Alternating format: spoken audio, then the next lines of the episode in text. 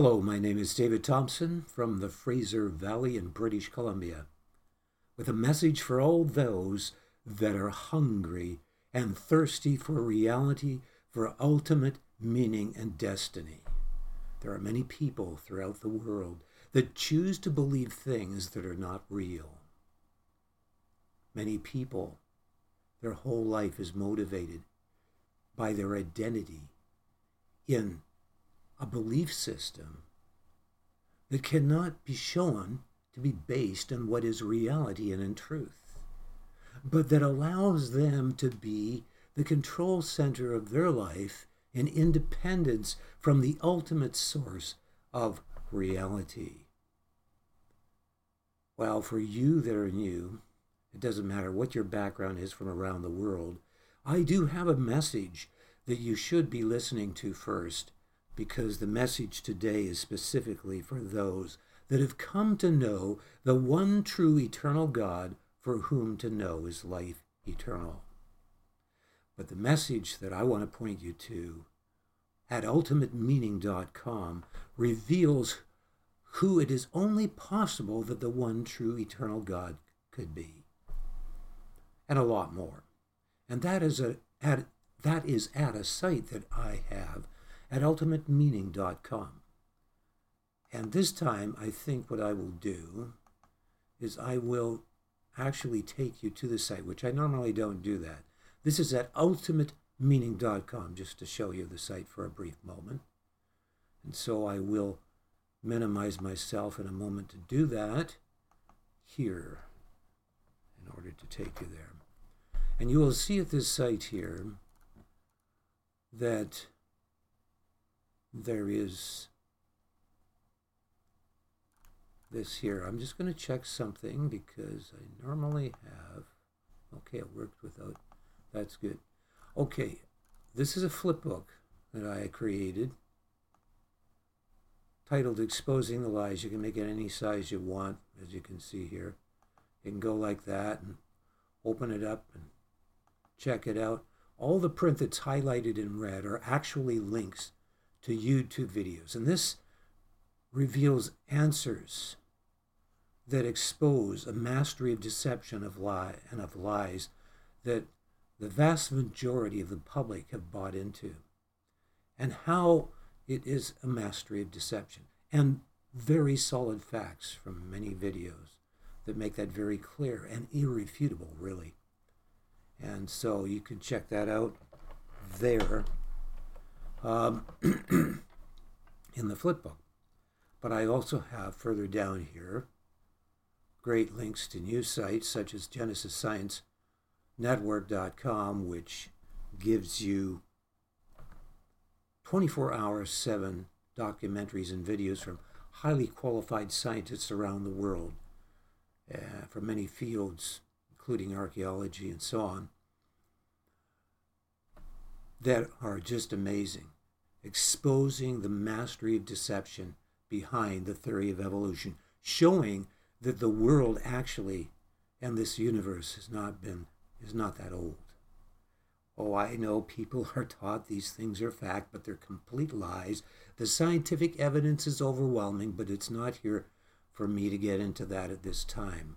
But I'm pointing out, check out GenesisScienceNetwork.com at this link here uh, which is GenesisScienceNetwork.com.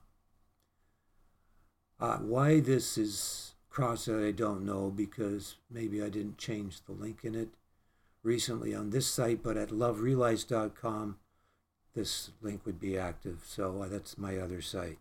The same here. All of these go to sites that are working. And if I didn't change the links on these two here, just go to loverealized.com because I know they're changed there for sure. Down here, I have messages that are general messages that reveal what ultimate reality and truth could only be, that reveal who the one true eternal God could only be. So you can look at various messages here. This one is more, I was more reserved in this message up here. I'm a lot more exuberant in this message where I am in red here and you know you can see all of these different messages they're just basically the same message, many of them. And of course, I talk about some things that are rather unique. Of course, there's many dimensions of existence shown by particle physics to be superior to the physical dimension. And uh, here's a man that should have been beheaded. He he he had a whole troop of Islamists come to his door, and if they God somehow blinded their eyes and they didn't kill him. He also went through two people that were standing with swords to behead him, and he rode through them, I think twice, and evaded beheading. It's an amazing story. Uh, this man is an amazing man. So you can there are many such things here uh, on these videos. So check this out at ultimatemeaning.com for yourself. and um, I will just go back to my normal size here continue with the message. this message that I do is for those that have come to know the one true God, for whom to know is life eternal. He is indeed the one true God. And if you take the theory of evolution and you apply it, because evolutionists believe that you are gradually, man is gradually evolving to higher and higher forms of life, you know, the survival of the fittest and all that. That's their theory, right? Well, I can't go into all the things that are on places like GenesisScienceNetwork.com and in my flip, flip book that expose the folly of all of those things. But I want to point this out that there, if you apply that theory to an infinite past, there should have been in the infinite past already the maximum result of evolution, which would be a being, and it would have evolved not in a physical plane like this, probably some other dimension. It's certainly not where there was sexual reproduction. Obviously, that's a very complex and high form of life, anything that can sexually reproduce. So, you know, you apply that, you should have got what would be the ultimate maximum of evolution. And really, the one true eternal God would be that.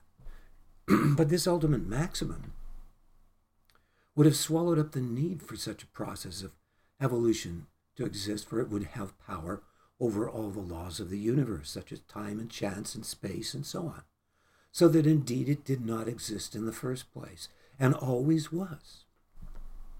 Yes, something existed without a beginning. And oh, yes, there's various wacky theories that people have that change from time to time it's still a form of existence. Oh, it was some negative and positive existence that happened that caused this particle that was a big bang. And, and so we have all of this from a big bang. and now the Big Bang Theory has been completely decimated because of the discovery by the James Webb Space Telescope. That's the space telescope that is a hundred times more powerful than the Hubble and has been planted a million miles away from the Earth. It has made discoveries that have totally decimated the possibility of the Big Bang Theory, so that very many of the very top proponents of the Big Bang Theory say it's no longer possible that the Big Bang Theory could be true. And we go on. But I'm just here to share with you something else, which is that for there to be something that is so complex as this creation. For example, what's in the cells of our body? You know, you can't even see a cell. And yet, what is in those cells are amazing machinery, so complex that the most highest AI technology that they talk about that's so great. It's going to take over man and all of these things doesn't touch the surface of what is in your cells. They could never come close to creating that. Let me show it to you. It's on the website it was just at.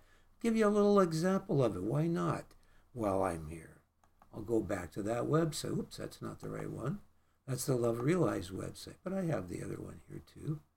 Uh, let's see where it might have got to here. Here it is. This is the Love Realized website. I have up here, and I will minimize myself again as I need to. Okay, I have up here. Oops, see daisy, I'm getting into the book there by accident. I have here some videos, and I will show you what's in your cell. This is a little different today. Somehow I've been led today to do things a bit different. That's okay, isn't it? Here, look at this video. You want to see what's inside your cell, do you? Well, I'm going to just skip to achieve glands to produced by nature.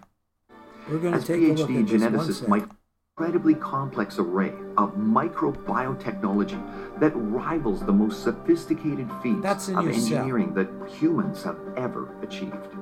Now, there are many different types of kinesin and kinesin related proteins, each with different specifications and functions that have been discovered in various organisms from yeast to humans. But the following example is a very basic scientific description of what a typical kin- kinesin have demonstrated the remarkable ability to reroute around obstructions when needed.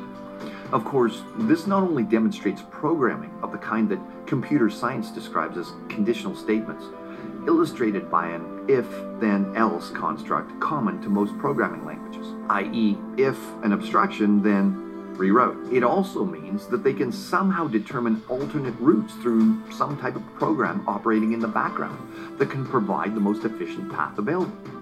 And no one yet knows what exactly that program is or how it works. Kinesin proteins also coordinate their efforts should the task at hand be too much for just one of them to complete. Like runners in a relay race, Do I need to kinesin tell you sometimes hand off their cargo to a fresh worker after bringing it a certain distance. And if the cargo to be transported isn't just a one man job, so to speak, multiple kinesin will join and pull the load together. And however mundane a simple delivery service may seem, research has shown that kinesin do far more than so called grunt work. Among their most important functions are the support of cell division and transporting neurotransmitters needed for neurons to communicate with one another. Some kinesin dismantle microtubules, and since controlling microtubule length is vitally important during cell division, as it can cause chromosomal instability, which is linked to human cancer, their work is very important indeed. I don't need to tell you more about that. You can see it for yourself. They say, according to what I saw on Genesis Science Network, there's so much information in what goes into putting your body together to make uniquely who you are that it would be like a stack of books going all the way to the moon and back 50 times. That's what I heard them say on there. Hard to believe, isn't it? Well, that's what's just in your little human cell. So that's really amazing. Very amazing. I'm just checking to make sure everything's okay here. Um, so the second law of thermodynamics says that everything left on its own goes in a di- direction of disorder to complete chaos. And since there's an infinite past, we should have come to complete chaos in the infinite past, but here we are with such design and order. Wow, isn't that amazing? It's also amazing the vastness of the universe. What the James Webb Space Telescope can see and the Hubble Space Telescope can see, they've calculated, but they can't see the, all the stars in the universe. And yet, what they can see is equivalent. Do you, you know how vast the universe is? I don't need to tell you. It is so vast that speed, the speed of light, which goes seven times around the world in one second, takes what is it, five or seven years to get to the closest star? And our sun is a thousand times bigger than the Earth. And it's just an average sized sun or star, and there are stars way bigger than the sun. And yet, from what they can see in the universe, for every grain of sand on the earth, there would be a thousand suns. Way more than every single grain of sand on the earth. Or for every 8 billion people that exist on the earth, each one would have, is it 18 trillion or 80 trillion stars to themselves? what is this little speck of a planet? In the midst of such a vast universe, it is insignificant. And yet, the Creator is so great that He can communicate with His creation. Well, that's pretty obvious if He can do what He can do in a little cell and make such amazing things in your little cells that you are so small you can't see, and have in them an enormous city, and you were just seeing a minute little bit in the cell there of what would be an enormous city that's in one cell, of many different types of machinery. Yes, the Creator is not so small that he can't communicate with his creation. In fact, in the Bible, in Genesis 18, we have the historical account of Abraham, and he's it's the heat of the day. He's sitting at his tent door, and three men are standing before them. Maybe they're 10 feet away or whatever. He can tell they're probably more than just the normal human beings, very majestic men, probably.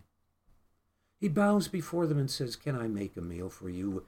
calls his servant to make them a meal, and they eat together. This is just before they go down to destroy Sodom and Gomorrah, of course. And while they're eating together, he addresses the leader of those three men as Yahweh, or Jehovah, as some pronounce it, although it's more accurate to say Yahweh.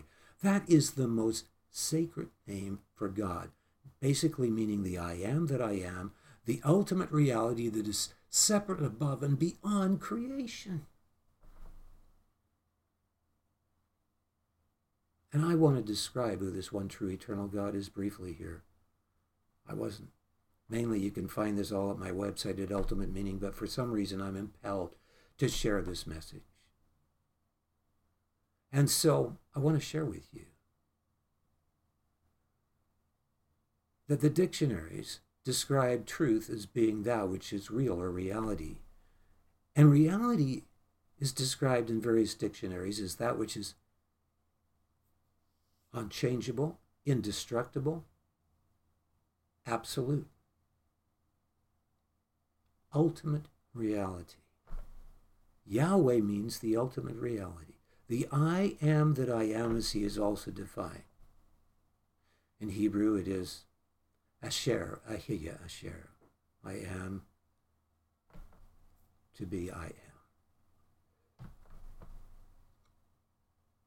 He is the ultimate reality. That's the name for God in the Old Testament, the original Hebrew. And the other name that is always with that is the name Elohim, which means literally the Almighty's. So it is the ultimate reality, the Almighty's, referring to the Father, the Son, and the Holy Spirit. And people say, well, you must believe in three gods. No, we don't believe in three gods. We believe in only one God, Yahweh. The I am that I am, that's who Jesus Christ said that he is. And he's so great that he could come down and communicate with Abraham. And yes, he came into this little speck of the planet in the midst of this vast creation and humbled himself more than you, a mere creature, and suffered more than you, a mere creature, on the cross. His death was foretold in detail hundreds and hundreds, up to a thousand years ago, and some details of, the, of his death and resurrection. Foretold.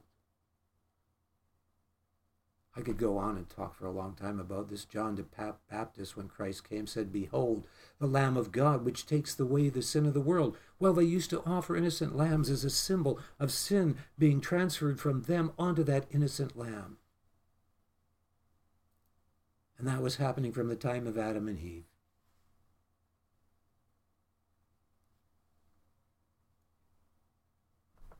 God is actually the source of forgiveness. And they acknowledged when they killed those lambs that the lamb was not the source of the forgiveness, but God. You can see that in Micah 6, where it says, If I gave my body as, or the fruit of my womb as a sacrifice, it wouldn't be sufficient to atone for the sins of my soul.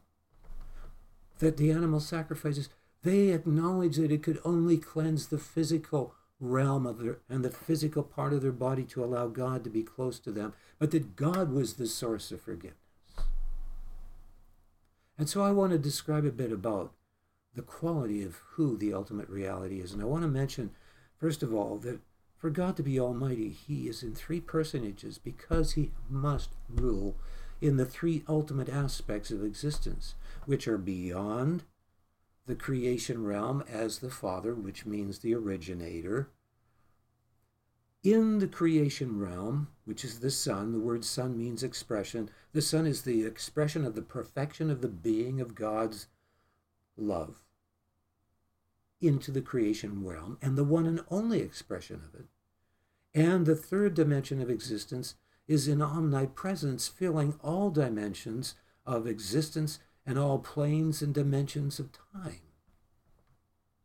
And so you have the three personages. You cannot rule and be in conscious rule if you cannot be in person personage in that aspect of existence. And so for God to be in the three ultimate aspects of existence in order to rule in them, he must be in personage in those three ultimate aspects of existence, which are as the Father beyond creation, as the Son and beyond time and space, as the Son into the creation realm to experience it, partake of it, communicate with it, as the Holy Spirit in omnipresence, in his creative power to bring all particles of existence back to life if they've decayed and gone to death, as will happen in the resurrection of the dead in God's appointed time. Oh, but if we're just such a little speck in the universe, well, what about, isn't there life on other planets? Yeah, there's, you're never going to reach it, it's too far away. Yeah, God's created life in many other planets according to people that have died and have come back to life. I've written a book on that called Afterlife Incredible Irrefutable, which you can purchase on Amazon. It would be a bestseller if I properly advertised it because I've read the bestsellers and I know this is better than the bestsellers. It has many interesting examples of people that have died that aren't in the bestsellers. It has way more thorough answers to the hardest questions. So I would, you can get it on your phone and Amazon Kindle. Afterlife Incredible Irrefutable. But because I haven't advertised it or done it properly, I don't have any star ratings, and people don't know that there's a book up there that is really that good.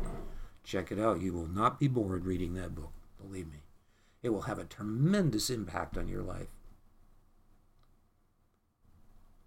Highly verified evidence in life after death. Can't get into that for time right now. But I want to point out this. I was going to say, what is truth? Well, truth is, I said, real is defined as what is real and reality. I mentioned about reality. But what could this ultimate reality only be? It could only be an ultimate perfection and manifestation of love that is the very source of love in the way that I'm about to define it. A love that always chooses the highest lasting good over any lesser choice because any love that would be less would have a measure of corruption in it. This love will not condone the slightest that is contrary to love. In fact, as it were, it is a blazing fire of judgment against all that is contrary to love. This is the integrity of God's love, the purity of his love or if you will, the holiness of God's love, the defensive aspect of the being of God. He is the very destroyer of corruption. But He created us with our own free will because that's the only way you can have the capacity to love. He didn't create us as machines. The dilemma is when you create beings with a capacity to love that are the source of their own action and therefore self responsible, there's the potential for them to make choices and bounce against that reality in a negative way of rebellion that causes terrible consequences. A hell in their heart that can cause a hell in other people's heart, and if they make choices in rebellion that can cause a hell contagious state of being in them that is anti life, that is worse than non existence because it results in being separated from love, from God, in a realm of torment that goes on without end. So, what I'm sharing with you here is about this love, that it is so pure. And that is represented in the negative symbol in math, in electricity, in nature, which negative symbol represents an indestructible foundation of reality from which can spring forth creation that can go on forever without corruption, that ensures there's a destiny known as heaven. We are in a realm here where our life has not yet really begun. This is the preparation for the real life that you will enter, either in heaven or in hell. If you rebel against love and you reject the ultimate perfection of love, which is who God is, and you completely harden yourself to be at enmity and war against this quality of the being of God's love, obviously, you will be immune to wanting to respond to it and be in a state of being that is hell contagious, anti life, anti existent, and can only be in a realm relegated to the garbage dump of the universe. Oh, but why would God allow such suffering? Because God is love, and love requires free will.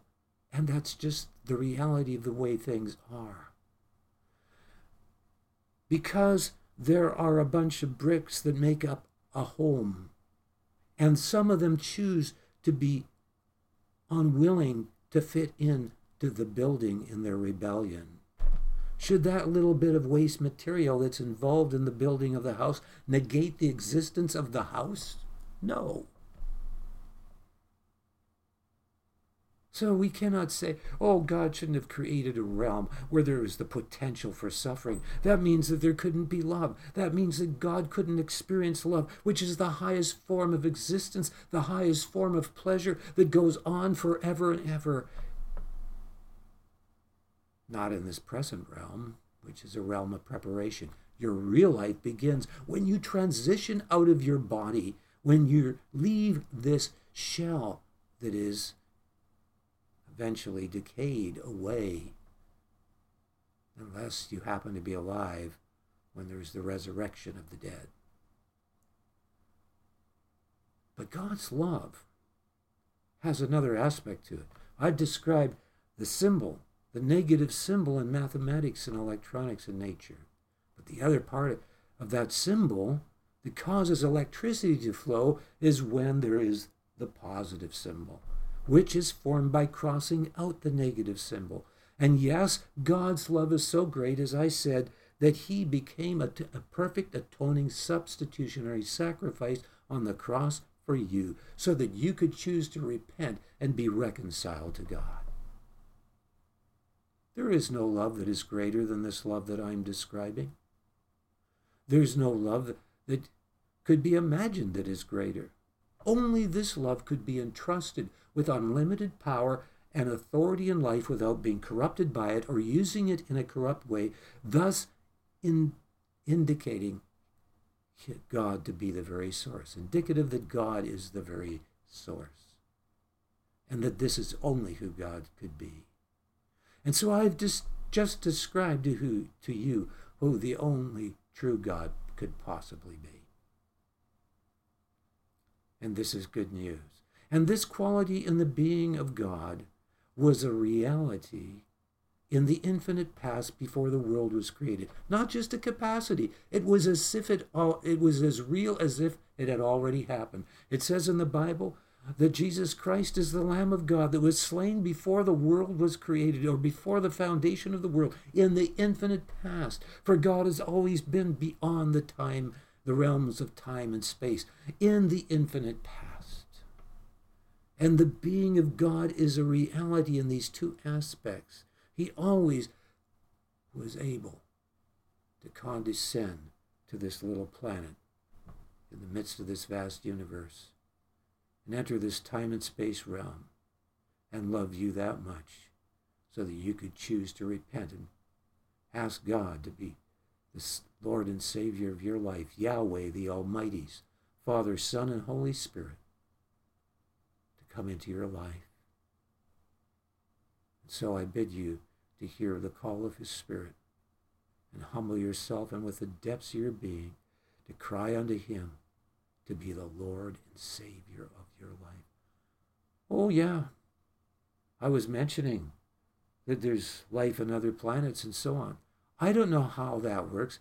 I know that what this person said that asked this question to God, and he says that's what he experienced, was the reply was that the Earth was one of the most corrupt planets in the universe. Well, maybe he came here because it was the most corrupt. But who's to say God can come to all of these other creations if they needed the same thing to happen and have done it there? I don't know. That's a mystery, and it's not necessary to know that. The main thing is that we know that Jesus Christ is God that came to this world and rose from the dead, and that we can be reconciled to Him. That is what is wonderful news. And so I am sharing with you the good news. And I'm just going to now, man, I've been talking for a while. I do um, these messages. Now I'm going to talk to those that have received Jesus Christ as their Lord and Savior, or if you will, Yahweh the Almighty's Father, Son, and Holy Spirit as their Lord and Savior. I'm going to explain to you how I share these messages. The Word of God says, If any man speak, let him speak as the oracles of God. So I will seek to allow God to speak through me, which is why I do not prepare my messages. What I do is I seek another word to speak prophetically because the word of God says in Revelations 19:10, worship God for the testimony of Jesus is the spirit of prophecy. And when we worship God in spirit and in truth with great humility and reverence and awe and love towards God, we are filled with His Spirit in an overflow beyond ourselves that results in creative utterances that come from the Spirit of God. And so, to facilitate speaking as the oracles of God are prophetically, I cast lots before God using two independent applications to get the possibility of any two chapters from the Word of God. Just going to excuse me with something there. And so I will share with you what I received by the casting of law this week. I just meditate on these chapters for a half an hour and make some brief notes in that half an hour. And I haven't been able to do it every day this week, and not today because I had to do this message and I've been helping someone that has a lot of need right now. It needs a lot of help and will eventually probably have to be in a special home.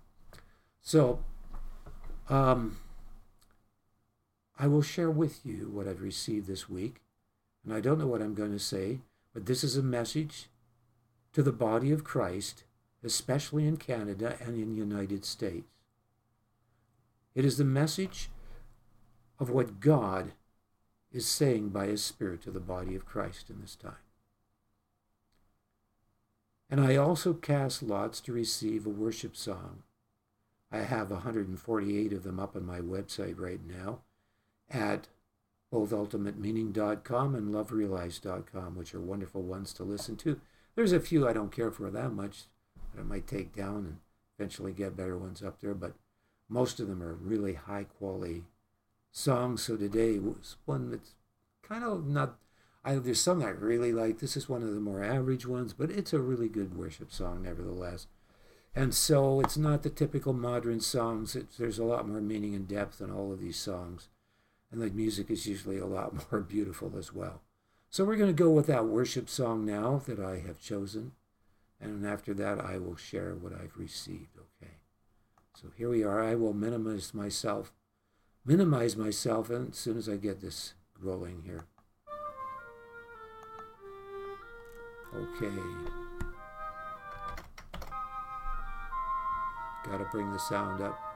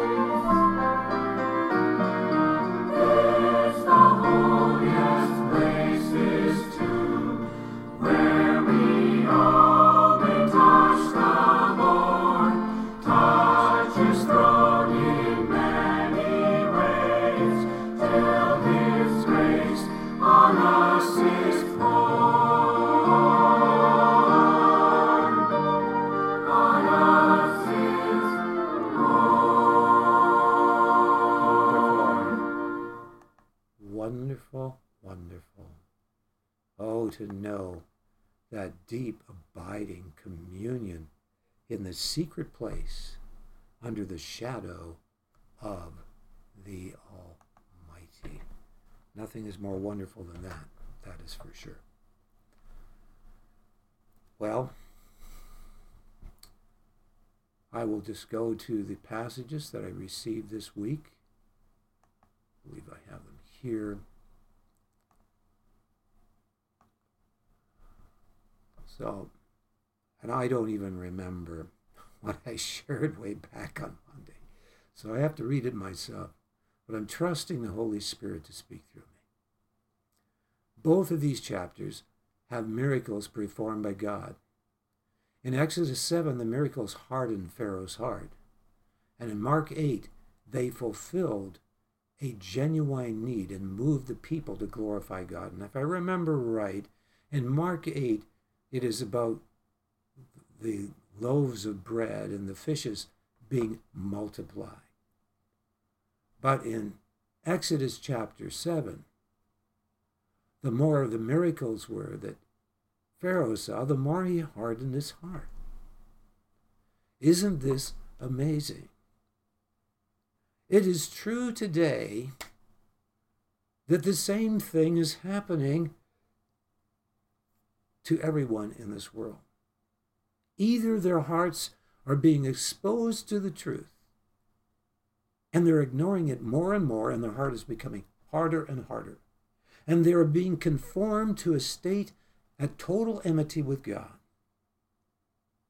Or they come to the place where somehow through circumstances and other things that happen to them, and a deep cry in their heart for reality, for something that satisfies and will fill that God vacuum. That hardness is broken.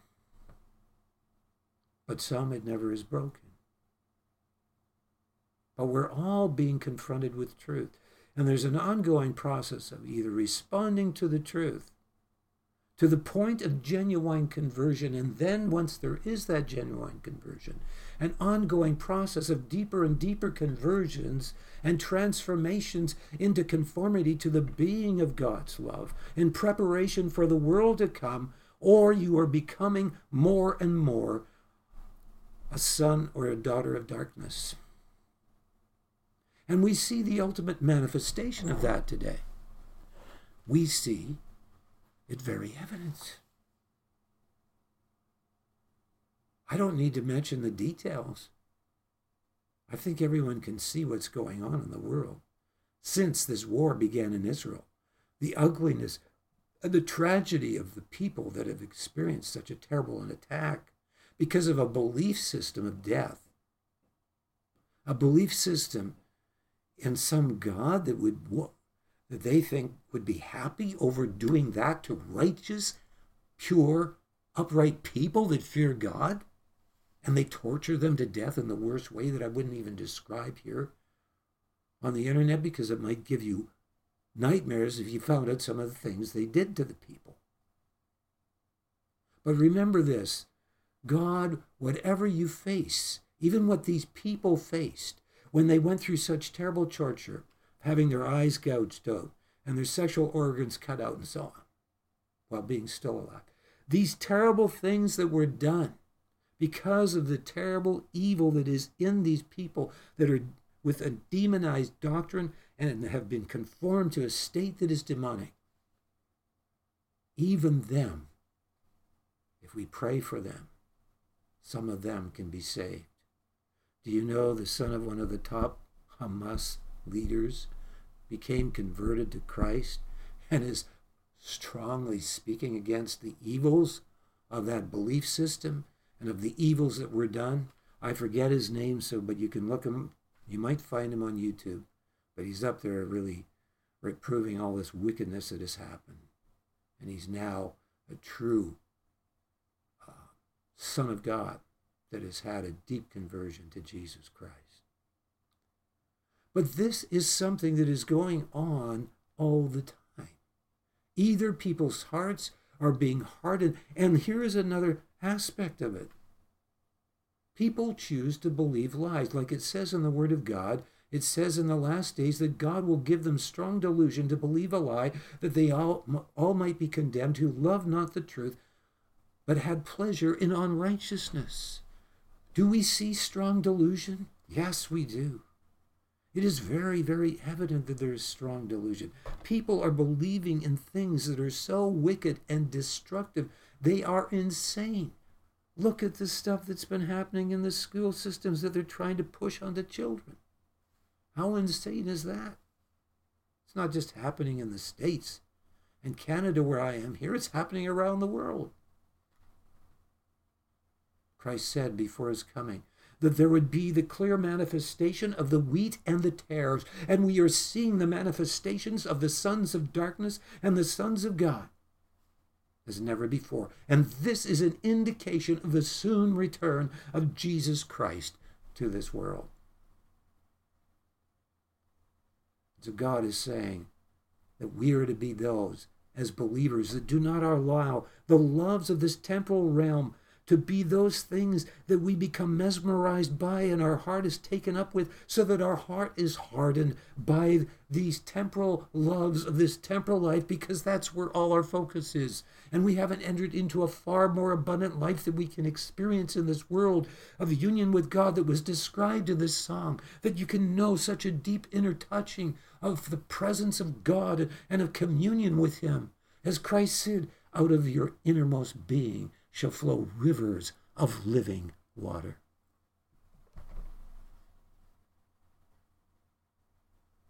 And that, my friend, you can experience. If you believe from your heart in who Jesus Christ is, that he is God manifest in the flesh, that became a perfect substitutionary atoning sacrifice for your sins, and you receive God's love, in Jesus Christ that was outpoured on the cross unto death, and he rose from the dead, was seen by 500 people at one time. And four lawyers set out to disprove the resurrection by writing a book against the resurrection of Christ, and were converted in the process recently in this last century, I believe. Almost, I think all of them are in this last century. The evidence is overwhelming.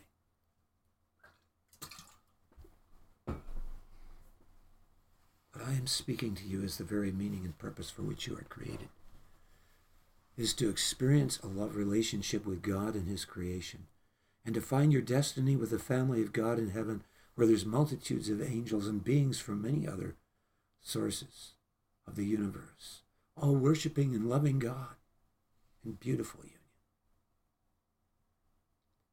And there's the family of God, and, and I pray your parents and your family and your relatives find this love and receive this one true God who is love as revealed in Jesus Christ. And So I want to go on to what I received on November the 14th by the casting of lot before God. And this is very unique when I get two scriptures by the casting of lot before God which I do with great reverence, because it has a synergistic effect on having a far more effectual message. And even though I don't know what I'm going to say about these next two chapters, I know that God, by His Spirit, will speak to the body of Christ. And I saw some amazing things that I believe is only by God's Spirit that I could see as to how these two chapters fit together. Genesis 41 and 1 Corinthians 5. Genesis 41 is about the account of Joseph interpreting the dream of Pharaoh, who had a dream in which he saw seven fat corn and seven fat cattle. And then he saw after that seven really badly bad corn that was all shriveled that ate up the fat corn, and seven lean cows that were terribly lean, and they ate up the fat cows. And only Joseph could interpret the dream. And as a result, Pharaoh made him king of Egypt. And what Joseph said was, Pharaoh, this represents seven years. There's going to be seven years of plenty, and then seven years of famine in Egypt. And the seven years of famine will be so severe that you won't even remember the seven years of plenty. So, this is what you should do, Pharaoh. Store up in the seven years of plenty a tremendous surplus so that when the seven years of famine come, the whole world, and especially Egypt, can be fed. And that's what happened. And because of that, he was made ruler over all of these things, the second in command to Pharaoh. An amazing story that many of us know is the story of Joseph. And I don't have time to go into the details of that, but the Word of God says concerning Joseph, until his word came, the word of the Lord tried him. That is a quote from somewhere in the Psalms. Until his word came, the word of the Lord tried him. Now Joseph had this dream and he told it to his brothers, and they were so jealous and upset with him that his father loved him more than them, that in their wicked state of being before they were converted, they tried to kill him and then in the end decided to sell him to the Ishmaelites. And so that's what they did. And they dipped his coat in blood and told their father that he was killed by a beast, the very one that he loved so much. What a terrible thing to do to their father. That they would have such envy and jealousy is sad. And so here he is, as Pharaoh before Egypt, and there they come, and they have no food, and they can't tell that this Pharaoh that is before them is Joseph. And so he gives them a hard time that corners them to a place of total desperation where they're just on their knees before him asking for mercy. And then he reveals himself to them as their youngest brother that they sold to the Ishmaelites. And in tears, he can't hold back the tears. And he says, I choose to forgive. God sent me ahead of you to prepare you for this time. Now you know the dream that I was telling your father Jacob was true. But you were angry that I told Jacob that I had these dreams where I was ruling over you. But now you know it's true. And he wept and he embraced them all with tears, and especially his youngest brother that did not, uh, that was not alive when this happened. So that's the account in Genesis 41. And in 1 Corinthians 5, we have also something that's very significant and important to see here. And I want to show you what God is saying from these two chapters. Once I read this, I saw what God, by His Spirit, is saying to the body of Christ. 1 Corinthians 5 1 to 13. It is reported commonly that there is fornication among you, and such fornication as is not so much as named among the Gentiles, that one should have his father's wife. And you are puffed up and have not rather mourned, that he that hath done this deed might be taken away from among you, for I verily is absent in the body, but present in the spirit, have judged already as though I were present concerning him that hath done so done this deed. In the name of our Lord Jesus Christ, when ye are gathered together, and my spirit, with the power of our Lord Jesus Christ, to deliver such a one unto Satan for the destruction of the flesh, that the spirit may be saved in the day of the Lord Jesus. Your glorying is not good. Know ye not that a little leaven leaveneth the whole lump? Purge out therefore the old leaven, that ye may be a new lump, as ye are unleavened. For even Christ, our Passover, is sacrificed for us. And what happened is this man was restored. He repented, and he was restored and forgiven. But he could have been delivered unto Satan for the destruction of his body. In other words, they would agree in prayer that he, he would be taken and killed because if he isn't, he'll get to a point where he is in such conformity to darkness that he will be unsaved and be in eternal torment in hell. This way he would escape that. But he would only be saved by the skin of his teeth.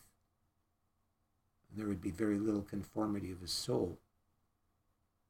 It would be a very lower state of existence, but still a state in heaven of fulfillment, nevertheless. So, how do these two passages come together? They come together in an amazing way the account of Joseph and this account in Corinthians are very analogous. And I want to point out how they're analogous. You see, Paul points out to the Corinthians that they had become puffed up instead of partaking of the unleavened bread of sincerity and truth. This was because they ignored serious sin that was in their midst. They should have mourned over the sin and purged it out of their midst. Instead, they were just going along having church as usual when they knew that there was people committing terrible sin against God. They should have been mourning over this and realizing the seriousness of it. But they did respond to the words of reproof by the Apostle Paul to purge out the pride of leaven and partake of the unleavened bread of sincerity and truth. Yes, it says of Joseph, until his word came, the word of the Lord tried him. And basically, you look at Joseph, and when he was sold by his brothers, he could have been better. He could have said, "If I'm not going to believe in you, God, if you did this to me." But no, he had such a fear of God that he still had faith in God, so much faith in God that when he was entrusted by a very wealthy man in Egypt with all of his goods, and that wealthy man's wife wanted to have a sexual relationship with him, he fled from her because he didn't want to displease his master and violate. But then she goes and falsely accuses him of raping her when he did no such thing. And so he's thrown into prison, but becomes even there someone that people look up to, to the point that Pharaoh finds out that he can interpret dreams and he gets his dream interpreted and he becomes a second command in Egypt.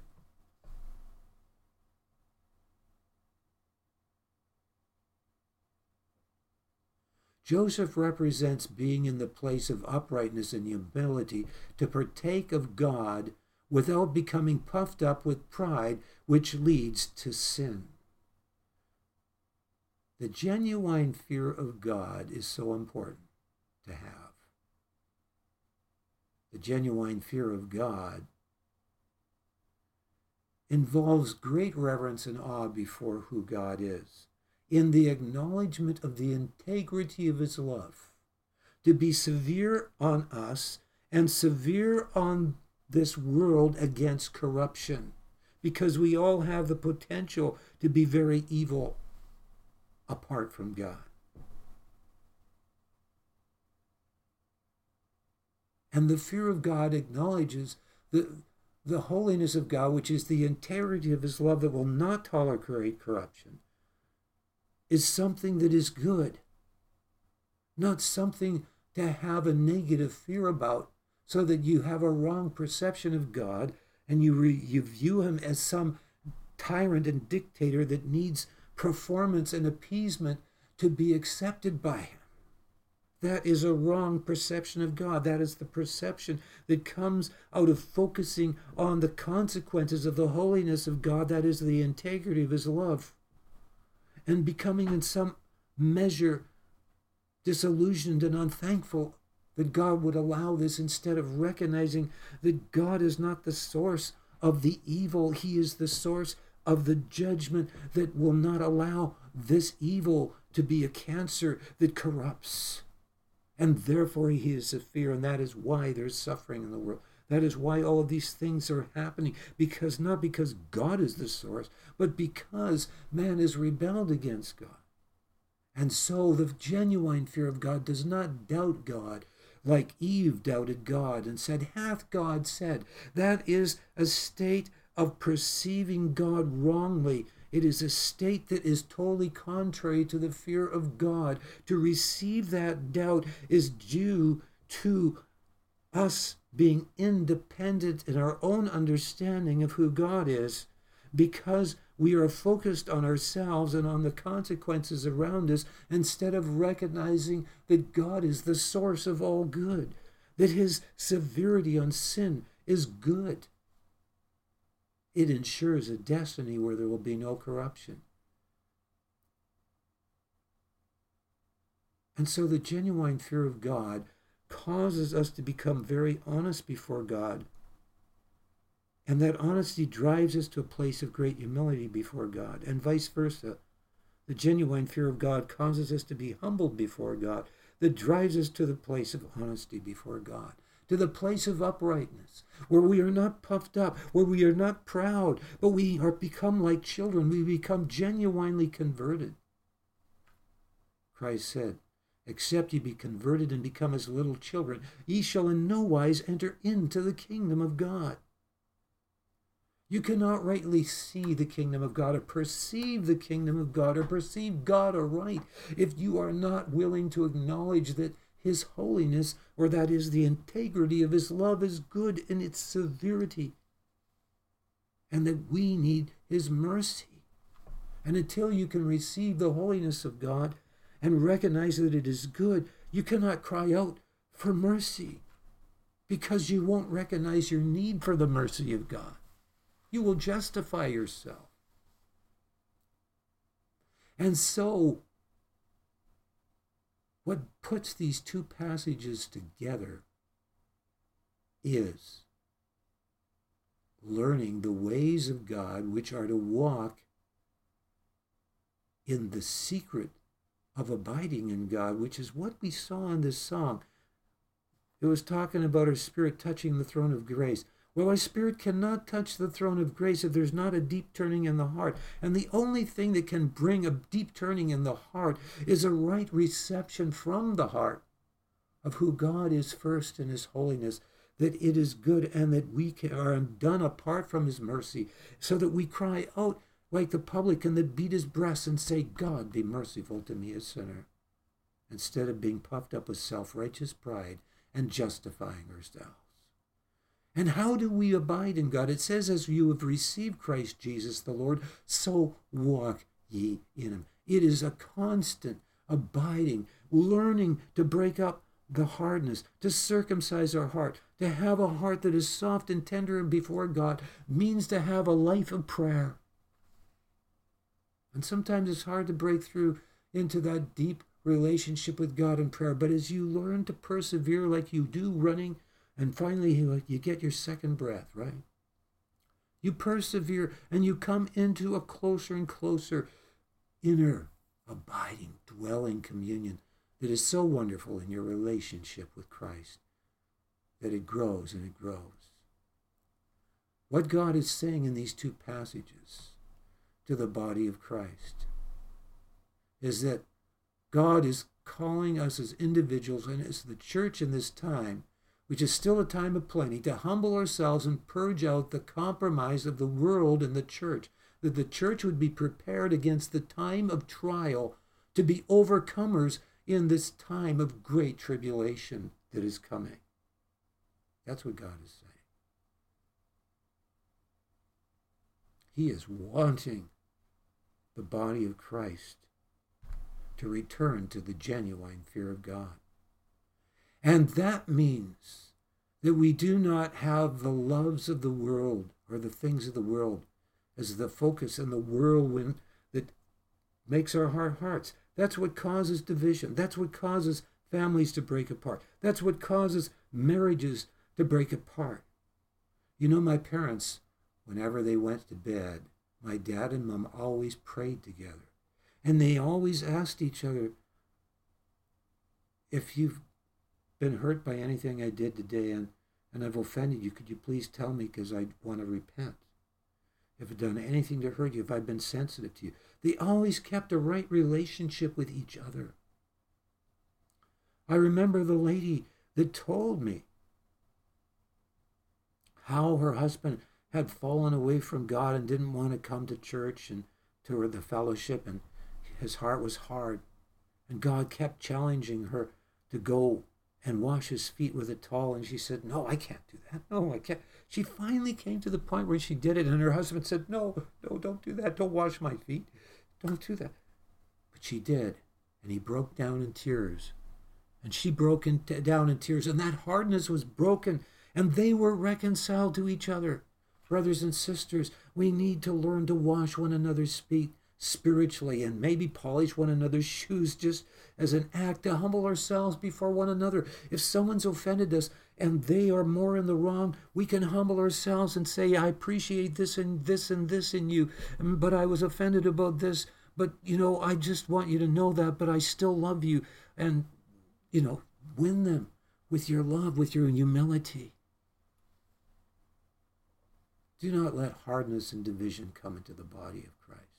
Learn to be knit together unto the riches of the full assurance of understanding, as it describes in the Word of God. Unto the acknowledgement of that mystery of union that is in the triunity of God itself. Where it says in Isaiah 33 concerning the Messiah, that the fear of the Lord is his treasure, because that is the secret of abiding in a deep union with God where pride cannot creep in. It is pride that causes division. It is the root of presumption. It is an aspect of hardness of heart. God is calling us to be baptized in his love as never before and to love one another fervently as never before. That was his commandment that we would love one another as he loved us. He's calling the church to be prepared now for his coming by returning to the genuine fear of God and repenting of the loves of the world, where your life is taken up with pleasures of this life taken up with materialism, taken up with gods of amusement where you spend hours watching sports and you hardly pray and seek God and know a relationship with Him. And you wonder why there's all these things going wrong in your life and there's all this division and all these things. It's because there has not been genuine depth and conversion in the first place out of the genuine fear of God. And because there is not a life of prayer, and because you're not redeeming the time, you're spending it on things that do not count for eternity. I could go on and on. And I cannot speak in anything more than these two passages for time. I have another book I've written, which you can get on the internet, titled God, Headship, and Body Invasion, and Everything You Can Do in Your Church. And there's a different cover now on there. But similar but different. And that book shares with you everything you can do in your local assembly to not limit the fullness of the headship of Christ from inhabiting your local assembly. And I'm calling the church to no longer be the church the way it was, but to come into a new order that does not limit the fullness of the headship of Christ in your local assemblies. And that means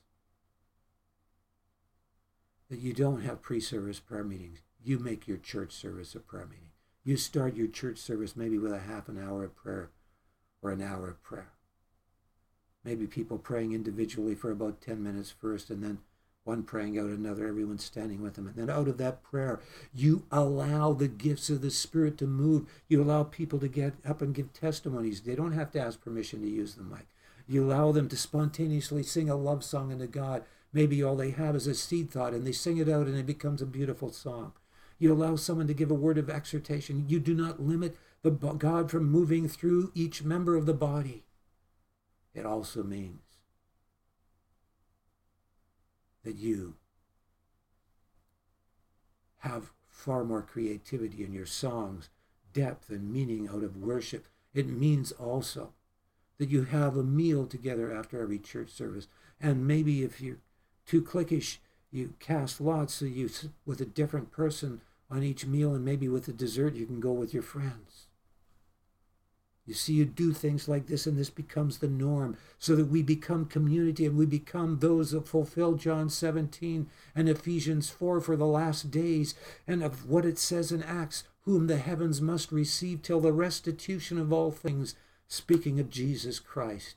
And this is the hour when God wants to begin to do that. And this is the way you will conquer your nation. God's tired of denominations, whether it's the denomination of the Catholic Church or the denomination of some other. It is time to be the body of Christ. The body of Christ isn't some hierarchy that's totally insensitive to Christ, the head, and is just filled with religious rituals.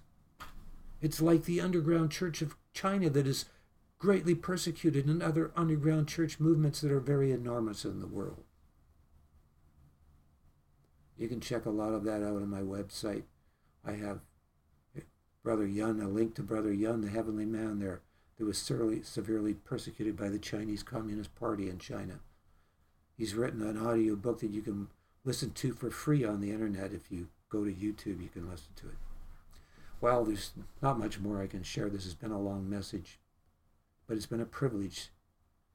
And pray for me that God would, there's been a hindrance to me being able to use a lot of my time because I'm helping someone that, that is in need and there's no one else to help this lady. And I'm hoping that we can get her into a good place where she can be looked after soon.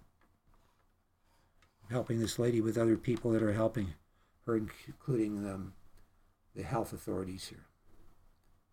And also, that's taking a lot of my time up. So pray I can have more time to get the work because I want to start having a church service right where I live here, where the body comes alive and where these things begin to happen. Pray that God will supply my needs financially so I can have the money for a building or whatever, because I want to see a church started right where I live here or wherever God leads me if He leads me to some other place in the world. So thank you for listening to this message. God bless you all. Thank you.